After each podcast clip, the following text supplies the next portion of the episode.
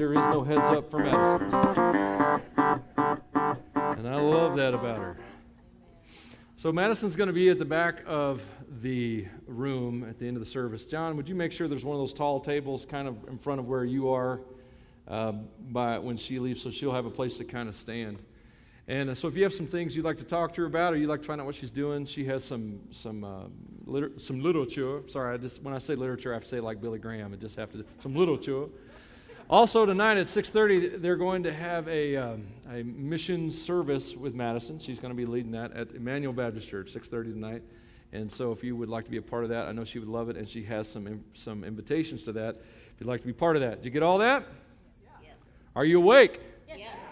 Good deal. All right. I want you to say two words for me. I'm going to, going to change things up today. Can you handle change? Six of you. So good. Just say so good. Because I'm about to read a passage of Scripture that is so good, I don't want you to miss any of it, okay? So today is our last sermon in the series, Unshakable, not the last sermon ever. The way Michael worded that, it kind of left it a little up in the air. Actually, next week we start a series called Getting Past Your Past, and I'm pretty excited about that as well. I mean, just the Word of God's so exciting. But uh, today we're, we're finishing up Romans chapter 8, and we're getting into this amazing, beautiful part of the text about the, the amazing love of God. And uh, I have a sermon, I have a plan, I have an outline, and uh, I promise you, you'll be out of here by 1 o'clock. That's all I know to say. No, I'm just kidding. Um, a little bit. Um, I just was praying last night and uh, spending some time with the Father, and um, I don't know. I, I, want you to know Papa's good. He's really good. And um, I was just praying, and, and sometimes when I pray, it kind of breaks me up emotionally and so forth. And I was worshiping. You know, when you worship, you get to sing with an audience of one. Have you ever realized that? You just get to sing before your Father. Isn't that isn't that, it's wonderful. Anyway, sorry, that's another thing. I was just praying and, and uh, I asked him for something. You know, I'm just like, God, I, I just, I don't need it. You don't have to do it. I just wondered if you would do this thing for me. And, you know, I, that was my prayer time, and I prayed that way for a while. And then I got done and went to bed and slept like a baby. Prayer helps me sleep. And I tell you what, this morning, Father just answered it like three times. It wasn't like he just did it once, He's, he did it three times in a row, back to back, bang, bang, bang. And I think he was saying, I love you, I love you, I love you. And uh, I want you to know today, if, if you don't get anything else out of what I'm saying, now I'm going to say this, it's going to sound really shallow, but not, it's not. I just want you to get that God loves you. And here's what I want you to understand before we even get into this message is you have no idea how good that is. And I don't know that you ever will in this life. I think there'll be moments when you will be overwhelmed by God's love and you will get a taste of how good it is to be loved by your Father. But I'm telling you, I don't think you're really going to get it until you stand in His presence and realize how much He is love and what it means to be loved by God. And so today we're going to get into this amazing passage about God's love for us. And it's a passage that's so powerful that its actual intent is to carry you through the worst stuff in your life. Mean, that's exactly what it was given for. The worst things that could ever come at you. Paul wants to make sure you're equipped for it. And how he equips us is he teaches us about God's unstoppable, unbreakable, unshakable love toward us.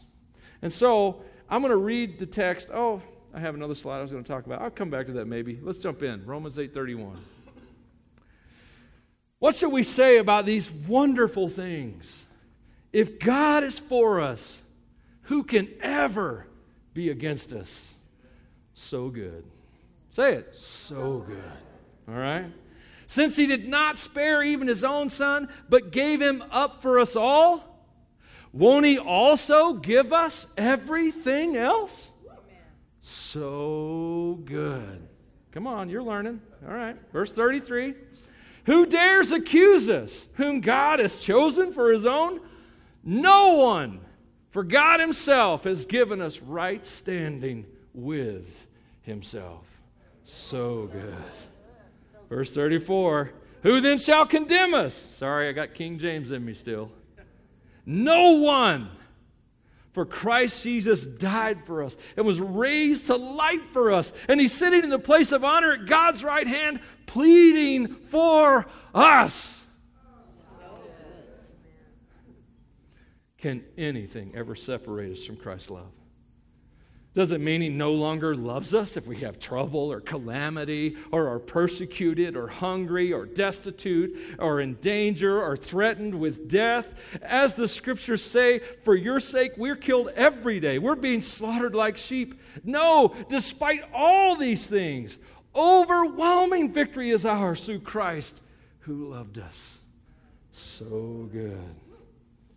And I am convinced that nothing can ever separate us from God's love. Neither death nor life, neither angels nor demons, neither our fears for today nor our worries about tomorrow. Not even the powers of hell can separate us from God's love. No power in the sky above, in the earth below. Indeed, nothing in all creation will ever be able to separate us from the love of God that is revealed in Christ Jesus our Lord. So good. Is that an amazing passage or what? I don't know if you have a how you read the Bible, if it's on your phone, iPad, or you got a physical Bible. I don't care which one, but you should be in Romans 8 probably today because I don't know where I'm going to land. We might jump around that chapter a bit. It's all I'm warning you about, okay? I might repreach Michael's sermon from last week just so you get a better grip on this one this week. No, I'm just kidding. I won't do that. Although I want to, because that's a great text. That text changed my life. So, guys, why did Paul give us all this? Why did he write this crazy, this amazing, encouraging passage? Well, because life is hard. Because God never said it was going to be easy. That promise isn't in the Word. He said He'd never leave you, but He didn't say He'd clear the path for you. He said he would walk in front of you, he would live in you, he would be beside you, he would be a banner over you. He would cover you from behind, but he would he's not going to make it so that everything is just hunky dory. If you're going to be happy in this life, you'll have to be happy in the Lord. Does that make sense? If you're going to know joy, you're going to have to know him. And the people he's writing to are persecuted Christians. That's who Madison's going to. Often, if there are believers in many of those cultures, it's because they are under persecution. And if you want to read an amazing book that will absolutely shatter your understanding of that, you should read The Insanity of God. And you can see what missions looks like in cultures that are very anti Christian, especially in our Islamic cultures. But I want you to understand Christianity, although today we have the freedom to gather, and we take it for granted. And I could gripe a lot about how we do that, but that's not the point of today's message. We take for granted the fact that we get to come together and we get to worship, and Pastor Steve can just play his heart out, and the worship team can sing, and we can follow along, and we can think about Christ. And we get to do that and gather freely, and it's awesome. But it's not that way around the world, and that, shrinking, that freedom is shrinking quickly and has been for a very long time. And we need to understand that there may come a day that you're going to have to choose to stand up as a Christian or hide.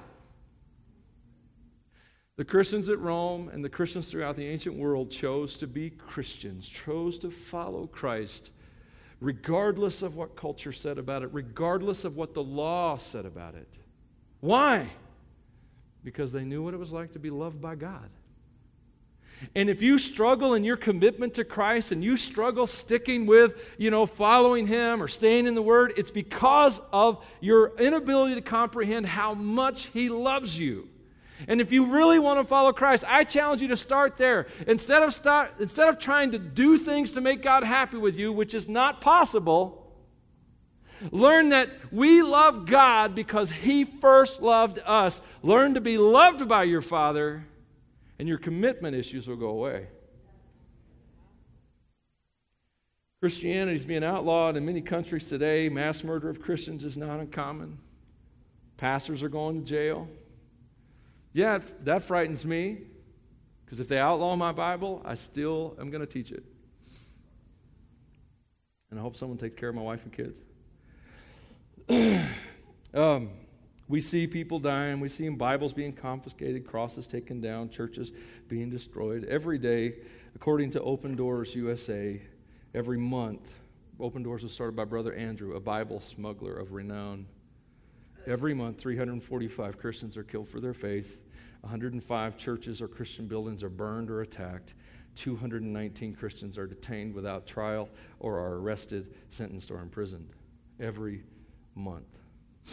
And that hasn't even made Fox News or anything, or any news network. And so we're not the first generation to have problems. And if the Lord tarries, it won't be the last. The issue is not the climate in which we live. Christians, and God is raising us up to be warriors. Christians must learn that we are faithful and we stand for God, and it doesn't matter what the climate in the world is we live in. Does that make sense? Doesn't matter the danger. It doesn't matter the penalty. Why? But you're probably sitting there going, if you've never had these kind of radical type thoughts, and that's probably what they would be called, you're probably like, why would anyone put Christianity above comfort, above popularity? I mean, even threaten their own freedom. Why would anyone put their faith above their own personal freedom. Why would you do that? Now, you, answer, you asked yourself the question, why would I do that? And I'll tell you why. We just read it Romans 8. God loves you, and nothing can separate you from that love. So, let's get into the meat of this message. First, let's talk about this God is for you. When the world seems against you, God is for you. Oh man, that's a good good word. So let me see. Hang on. I got notes here, and I just I'm I'm like all over the place, and so. Jesus said in John 15, 20, He said, They persecuted me. Naturally, they will persecute you. Do you understand that, right? Jesus got into trouble with the religious establishment, with the government, because of the things that he said, taught, and did. Okay? And they persecuted him for it. So, persecution is kind of a promise, all right? And, and some, it can take a whole lot of different shapes in your world today. It could be being ostracized from the people that you work with. It could be problems, uh, you know, on the job or with the boss. It can be conflicts with people. It can be smeared in the community. You know, it, it can take a lot of different shapes. That whispering behind the back. How many of you guys like to be the main fodder for the grapevine? Boy, I know I do. I tell you, and I went in the right field for that, man. I'm just saying. When these times come, and they will, and that's what I need you to understand. When these times come, and they will, guess who's for you? God. Your Father in heaven is for you. Now, I told you a while ago you might want to jump into Romans chapter 8. So I want to I do want to read real quickly the passage that Michael talked about last week because I think it's very important to understand just how much God is for you. And so Michael read Romans 8 28 through 30. And uh, so, sorry, I got to get my cheaters out. I'm, uh, my eyes are older than the rest of me. I don't know what happened, but I can't see print anymore. Loads of fun. For God knew his people in advance, and he chose them to become like his son. I start in verse 29. No, let me jump to verse 28. And, and we know that God causes everything to work together for good for those who love God and who are called according to his purpose for them. We love that verse. Amen. Hallelujah. I love it too. But what we we always stop too soon. When we read the Bible, we always stop too soon. I'm about to show you another verse where we stop too soon. Verse 29 for, how, how does God do this? How does God make everything work out for good? How does He win with any hand? No matter what happens in your life, no matter who comes against you, God's going to work it out for good. How's that going to happen? Verse 29 says, For God knew his people in advance, and he chose them to become like his son, so that his son would be the firstborn among many brothers and sisters. And having chosen them, he called them to come to him. And having called them, he gave them right standing with himself. And having given them right standing, he gave them his glory. Okay? Now, you read that, and maybe you're sitting there going, that makes no sense to me. But here's what you need to understand that the very verse, verse of our text today says this Who shall, what shall we say about such wonderful things as these? So, what Paul is trying to teach us in verse 28, 29, and 30 is that God doesn't just, he didn't just wake up one day and say, you know what? I like old Michael over there. I think I'll, I think I'll just, you know, work in his life. before the foundation of the world. Before God said, Let there be light, before Adam and Eve stood in the garden and rebelled against God, they didn't make a mistake, they rebelled against God. Wrap your heart around that. Before any of that happened, God said about Michael Longfellow, Michael Maynard, Jason Peak, every person in this room that's a believer, God said, I'm going after them. My heart is for them. I choose them. If you believe in the Lord Jesus Christ today, it's not because you woke up one day and said, you know what, I think I'll be a Christian. I think I'll go to church. That's not what happened. What happened was before the foundation of the world, Jesus Christ, God the Father, the Holy Spirit sat around, had a conference, and they said, I'm going after them. I'm pursuing them. I want none to perish. And I know it won't happen on its own. I know that they will never come to me. They'll never trust in me. They'll never have faith in me if I just give them an option or if I just throw out there that they need to be saved. I have to go after them.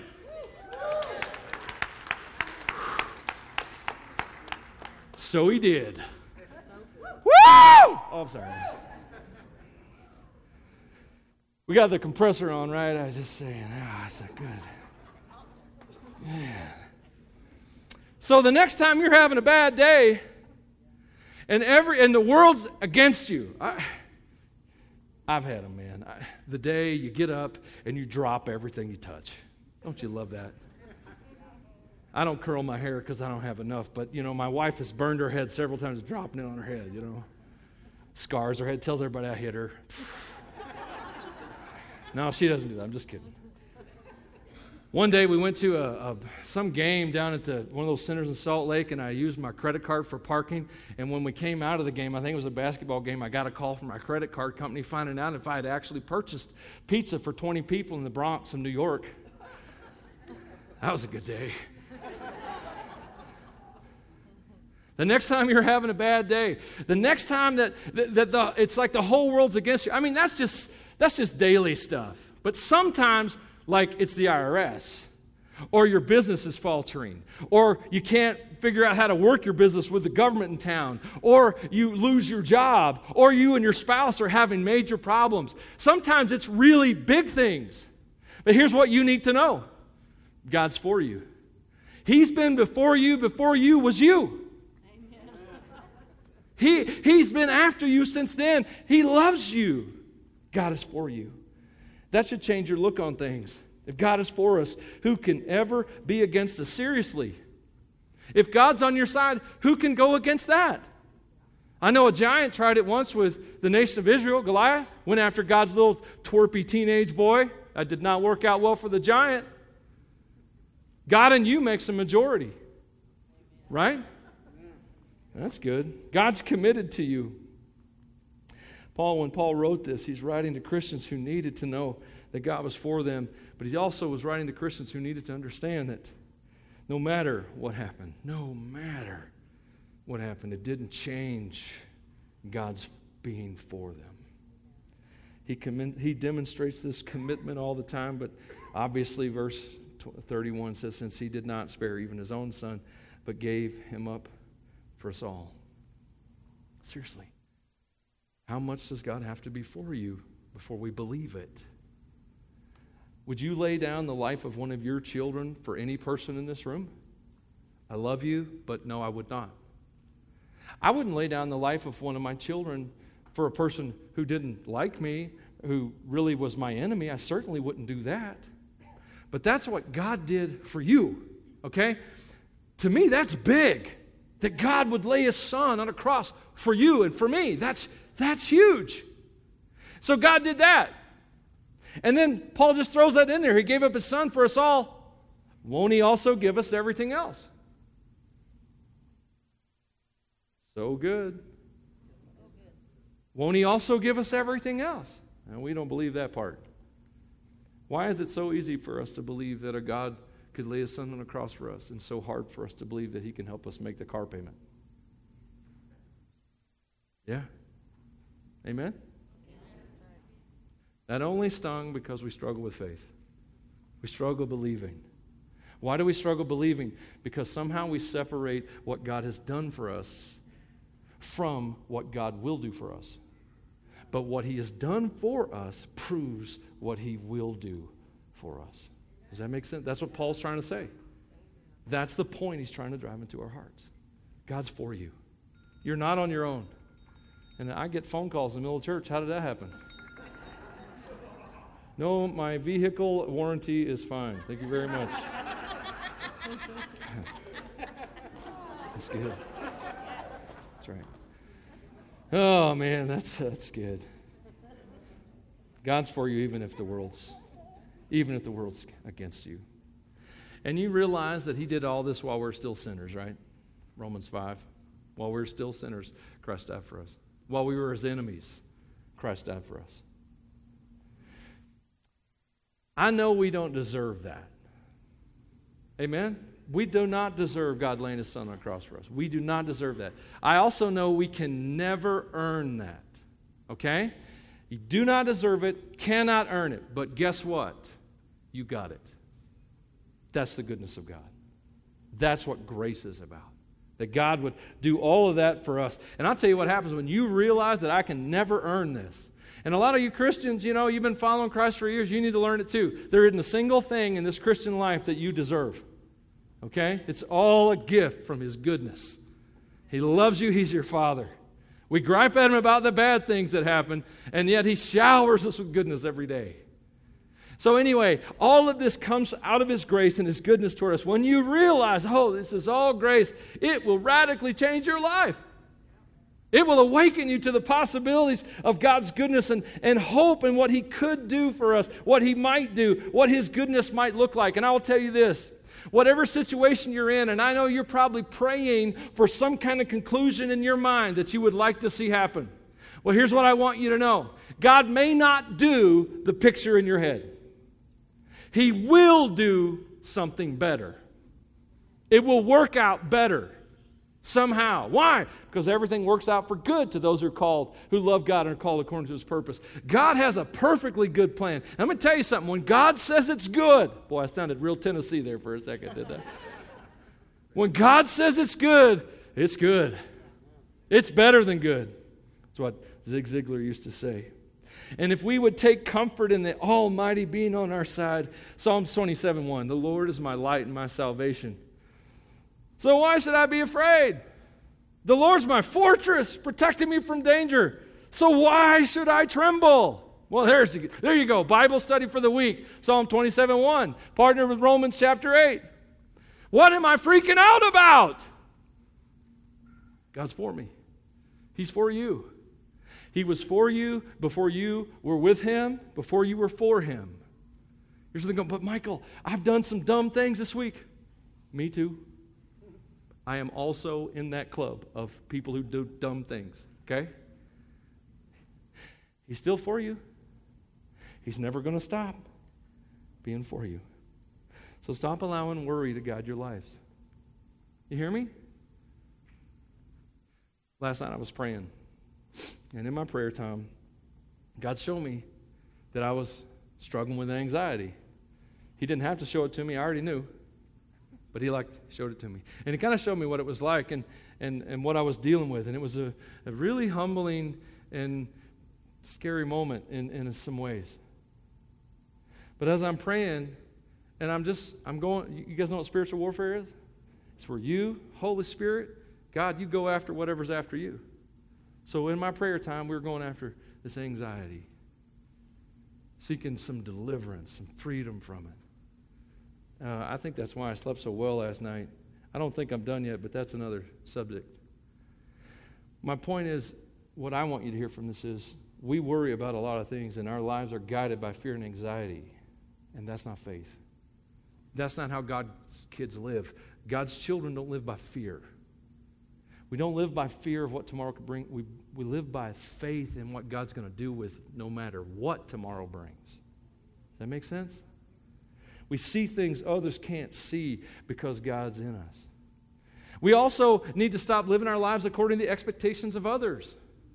How many of you do that? Well, I'm, I'm in that club too. Dumb, I'm in the dumb stuff club and the expectations of other club. You can't live your life that way. Why? Because God is for you. God is for you.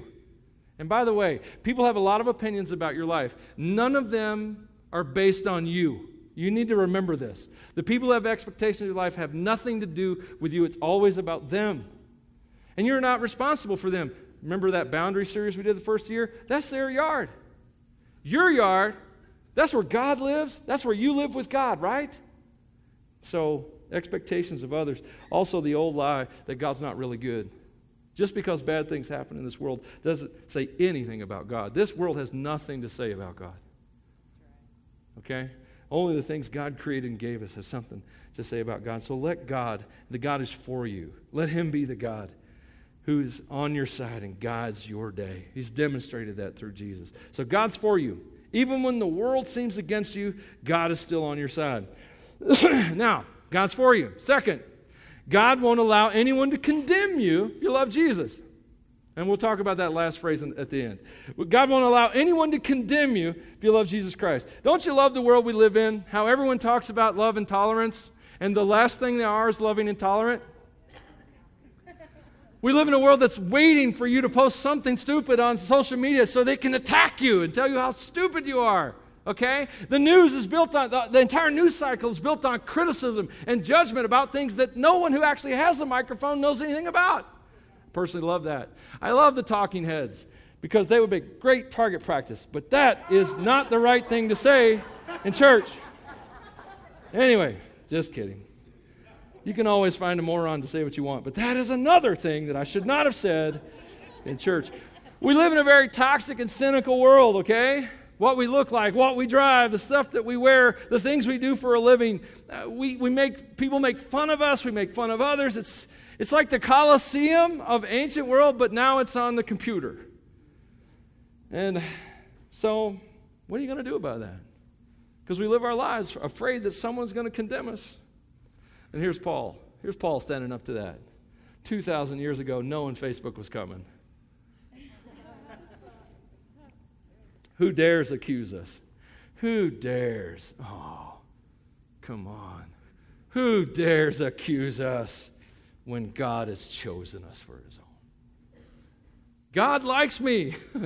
Who are you to not? No, I'm just kidding. That's not the right way to look at it. Who dares accuse us? I love Paul's answer. No one. No one. For God Himself has given us right standing with Himself. Who, who then will condemn us? No one. For Christ Jesus died for us and was raised to life for us. And He's sitting in a place of honor, God's right hand, pleading for us. Who dares accuse us, whom God has chosen for His own? No one. For God Himself has given us right standing with Himself. The accuser, the accusations, they come and they could be justified. You might have done something worthy of an accusation. But I have good news Jesus Christ died on the cross for all those accusations. Even if you do something that's wrong, Jesus Christ died for that wrong thing 2,000 years ago. God knew about the wrong thing before the foundations of the world. And so, who dares bring accusation against us? Because those sins, everything that's wrong with us, is forgiven. That's what Paul, and he's looking at an eternal slide here, so that you might take that into account. The point is simply this your labels and the accusations, they will not stick. I'm not saying you don't have anything to do with them. We'll get into that in, in a few weeks. But they will not stick because Jesus Christ's blood has covered us, all right? And then we have this enemy who's out there to condemn us, always looking for things in our life to bring back guilt and shame. Last week I was in a church service in Colorado Springs and the guy speaking is a professional counselor, has a doctorate in counseling, and he was talking about some th- needs in the family, but he made this statement and it just kind of rattled my understanding of some things. And he talked about shame, and he said, Shame has the same effect on the human psyche as trauma. And I'm like, whoa. So shame is like a like a physical attack on the soul. And, and I can see that. When he said it, sometimes there are things you hear in life, and Holy Spirit just says, That's true. And that's what I heard. He said it, and I'm like, That is the truth. And so we have people dealing with shame. And this is one of the reasons I hate guilt and shame because of the damage it does. The way that it, it sidelines us and, and starts us, believe, the enemy uses it to, te- to, to speak lies into our life. What do you do with guilt and shame? You run to Jesus with it. He died for all the guilt and shame, He's got all the forgiveness of the guilt and shame. I'm not saying you should do nothing when you experience it. I'm just saying run to the right place. Don't wallow in it, okay? Don't let the enemy use it. Amen? Thank you. Miss Lynn's got me back there. Thank you. So Satan wants to accuse us. And guys, you got to understand, everyone's going to stand before God. Everybody. Everybody gets to give an account. Woo-hoo. And if you don't have Jesus Christ, you will be condemned. In fact, you are condemned already according to John 3:36. We are not waiting for God to announce our condemnation. It's already been announced, actually, to Adam at the Garden of Eden. The day you eat of this, you will surely die. That was the sentence of death upon all of mankind. That's the condemnation every person is actually born under. But as a follower of God, as a Christ follower, as someone who God has pursued, and you have turned to Him, oh my goodness, what time is it? Man, I shouldn't have looked at the time. That was a terrible mistake terrible mistake. so now, as you as a believer stand before God, Paul starts the chapter. There is no condemnation. Why? Because it's all been laid on Christ. There are four ways the text proves it. It shows that Jesus Christ's death on the cross pays the full penalty for sin. We could lay down scripture after scripture after scripture to prove that simple truth that what Jesus did on the cross pays the full penalty of sin. But then Jesus rose from the dead. Guys, a, a faith, a Christian faith without a risen Jesus Christ is not a Christian faith. If Jesus didn't resurrect from the dead, we don't have a faith. I, I'm just, yeah, I'll throw all my balls in that court because I know that Jesus Christ rose from the dead. Why? Talked to him this morning. He was fine.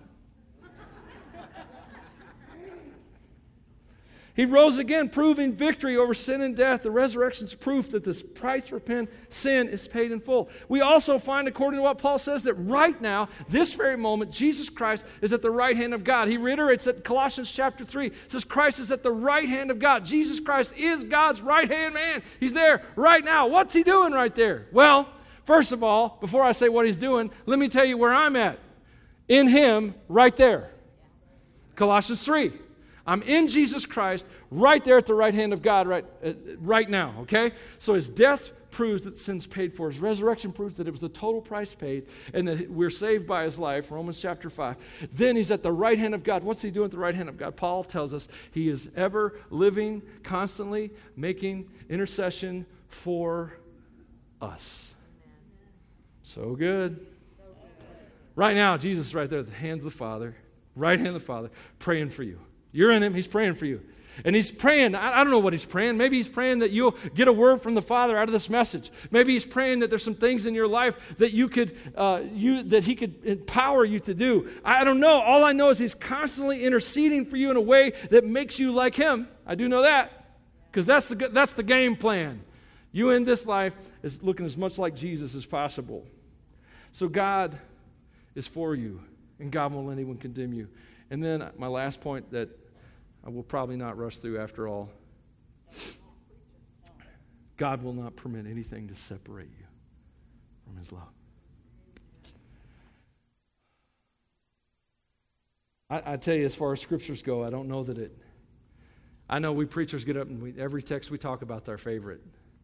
That's because from Genesis 1 1 to the last verse and chapter is our favorite. By the way, preacher, that is a good news proclaimer, by the way. So when you, when you hear us talk about preach, that, that, that means we get to proclaim the good news. That's, that's why we call it that. But God won't let anything separate you. Verse 35. Can anything ever separate us from Christ's love? Now let's stop for a second. What do you think has separated you from Christ's love? Your sin? What do you think He died for, man? What do you think the blood's for? Your mistakes? Your attitude? Your failures? Your marriage failed? Your business failed? You're broke? You're in debt? Whatever? You think, what do you think has separated you from the love of Christ? Does it mean we he no longer loves us if we have trouble or calamity or are persecuted or hungry or destitute or in danger or threatened with death? Can you see? Can you see how Paul is like tightening the noose here on what a life and how difficult it could be? And he's talking to people who've lived these difficulties, who've lived hunger, lived destitution, lived losing everything, lived under attack, lived threatened in their very lives. That's who he's talking to. He says, Can any of this separate you from the love of Christ? And then he throws in this really uncomfortable quote from Psalms For your sake, we were killed every day, we were being slaughtered like sheep. And it almost doesn't seem to fit. It almost seems outside what he's talking about. But if you think about it, he's leaning into it. He's leaning into the suffering. And if you read the rest of Paul's letters, he always leans into the suffering. In Philippians 3:10 that I may know him, that I may know Christ and the power of his resurrection and the fellowship of his suffering. I know a lot of folks who want to know Christ's resurrection power, very few who want to experience the suffering that he experienced but not Paul. Why? Why did Paul want to know the suffering? Because Jesus inhabits the pain, man. Where there's sorrow, where there's brokenheartedness, where there's lostness, where there's darkness, where there's all those things, Jesus is charging in with the light of heaven, with the hope of God, with salvation, with forgiveness. That's my Lord and Savior Jesus Christ. He ain't scared of nothing. He ain't scared of your mess either. You are. That's why we don't get healed, by the way. Okay, I'm adding to the sermon here. That's why we don't get healed. We won't go where it hurts. And Jesus is standing where it hurts, says, I'm waiting for you. And that's what we think separates us. And the, di- the devil lies to us. You're having hard times. God must not love you. you you lost your job. God must, must not love you. Your wife doesn't even love you. God must not love you. And on and on the lies go and go and go. And you think somewhere in the back of your mind that you're separated from his love, but not Paul. Paul comes back and says, No! Clear, unequivocal, no! Despite all these things, overwhelming victory is ours through Christ who loved us. Have you ever considered that the worst things in your life are actually declaring the overwhelming victory that's yours in Christ? Let that sink in, please. The worst things in your life are actually declaring Christ's overwhelming victory in your life. And we think if things aren't going well, God doesn't like us anymore. And we never take into account that we're not supposed to be in this life to be happy and comfortable. This is not the middle class American dream that God wants everyone to live. This is a war zone. You hear me? This is a war zone. There's a battle between light and darkness going on all around you. Can any, I, will continue on because I'm so out of time. Thank you for your grace, even though I haven't really asked. Can anything ever separate us from Christ's love? Does it mean he no longer loves us if we have trouble, calamity, persecuted, hungry, destitute, danger, threatened, or death? God's not going to permit anything to happen to you. And I just want you to know, just like we can only love God because he first loves us, 1 John 4.10, we can only hold on to God in our greatest difficulties because He holds on to us. John chapter 10. He holds on to us. And the last thing in the text you have to see I'm convinced. I'm convinced. Do you hear what Paul's saying? I mean, this is like bedrock Paul, man. This, this came out of some, some tough stuff with Jesus. And he says, I'm convinced nothing can ever separate us from God's love. And now listen to this list. Because before we are talking about the difficulties in the world, but now he penetrates the veil. He jumps from temporal into eternal. The dark battle that's going on all around us right now, that's where he plunges into. And he says, Neither death nor life, neither angels nor demons, neither our fears for today nor our worries about tomorrow. He puts fear and worry into the eternal. I'm sorry, I just had an epiphany there. Not even the powers of hell, not even the powers of hell can separate us from God's love.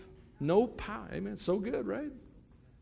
No power in the sky above, in the earth below, indeed, nothing in all creation will ever be able to separate us from the love of God that's revealed in Christ Jesus our Lord.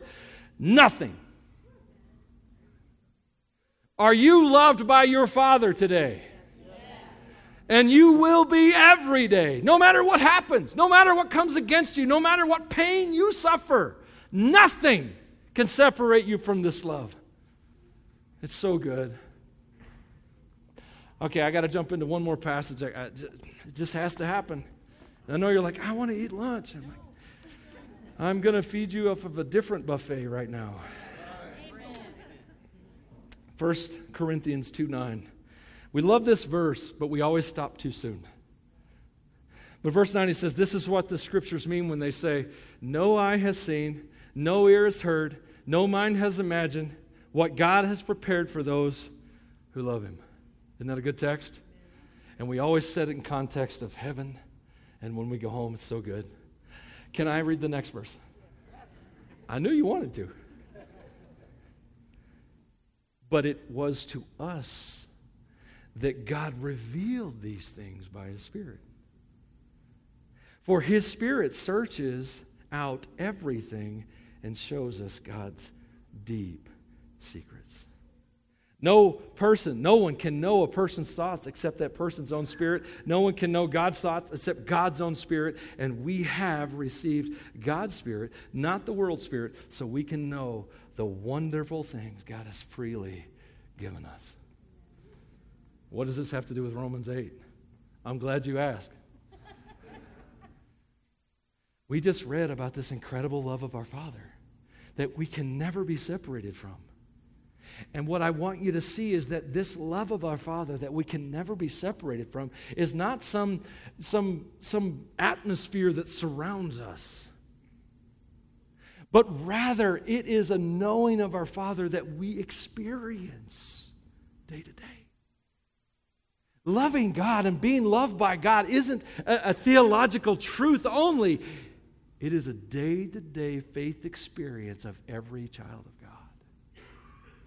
There's so much more of your Father to know.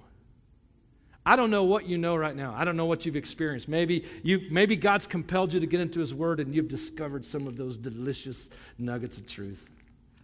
Amen. So good for you. There's more. There's more. There's more in this book. My father always said, and I'll never forget it. He always said, Son, you can study this book every day of your life, and you better and you will never scratch the surface of his goodness. But I'll tell you this Jesus told his disciples that it would be the Spirit who was their teacher. We must understand that the Word of God through a fleshly lens is a corrupt thing. Woo, stings. The Word of God is interpreted by His Holy Spirit, and the Father has wonderful, beyond your imagination truths and goodness that He wants to share and show you right here. I'm going to tell you, I don't mean this as an insult, but as a challenge. I do not know how you call yourself a Christian and do not read and enjoy the Word. I don't know how you do that. I can't. I'm telling you, if I stop reading the Word, I get carnal and fleshly real fast. Okay, like minutes. it's terrible. In fact, I have a devotion every morning, and I'm usually pretty grumpy by the afternoon. I'm just saying, that takes a lot of the word on me, okay? I'm just here to tell you there's so much more for you. At the conclusion of this message, hey, little children, that's what we all are. What are you afraid of? You afraid of this world? Why? God's for you. This world, yeah, it can take your life. What, what's that going to do? If the world actually took your life, what's going to happen? Well, you get promoted. Bam! You're in eternity. You're looking Jesus face to face and running to your Father, going, Dad, I'm home. Holy Spirit's the air you breathe. I mean, come on. The worst thing that can happen here is your promotion. That's it. Say, well, I don't, I don't mind dying. I just don't want to be present when it happens. Nothing I can do about that. Ah. But also, on the positive side of that, your Father wants to show you stuff. He wants to spend time with you. His love for you isn't just, isn't just a declaration over the universe, it is. But it's, it's like, I want to be with you. I want to show you the treasures of my heart. Father saying, I want to show you my secrets. I want to take you to the places that I know and reveal my godness, my divineness, my fatherness to you. Oh my God, there's so much more to life than just being free. It's called sonship, and we'll talk about that in October. Let's pray. Father, worship team's coming up, and you can sense from God's children how much they love you and how much they felt loved by you today. We don't deserve to be loved by this like this, but here you are doing it anyway, always extending your love to us. And as you extend your love to this congregation this morning, Father, my prayer has been that each person here would have an encounter with you. That's what I am here to do, is to try or to rest in a way that people encounter you. And I pray they've had their encounters. They've heard from you. Maybe they've made some notes. Maybe they know who they're going to call this week to talk it over with. Maybe they know that they need to pray with someone and they're going to come forward before, even during this song, and pray with someone who's available on either my right or my left at one of the gray tables. Regardless, Father, I, I ask that every soul has an encounter with you. And for those who are struggling with the encounter, they don't know what's going on in their heart. They have questions. Maybe they're angry. I pray, Lord, you give them the courage and the kindness to talk, to, to touch me at the back door and let's have coffee and, and let me talk to them. I pray that you would give me that gift, Lord. It's not one I deserve, but one I request. And so, Lord, I pray that as you walk among us because you're here, and your spirit's just flowing through the place and heaven's is pouring down. You are so good. I pray, Lord, for those who need you and who have been encouraged and those who realize that they need to turn to you, that they, all of that would be accomplished and done today. That nobody leaves with unfinished business with you. In Jesus' name, amen. Let's stand.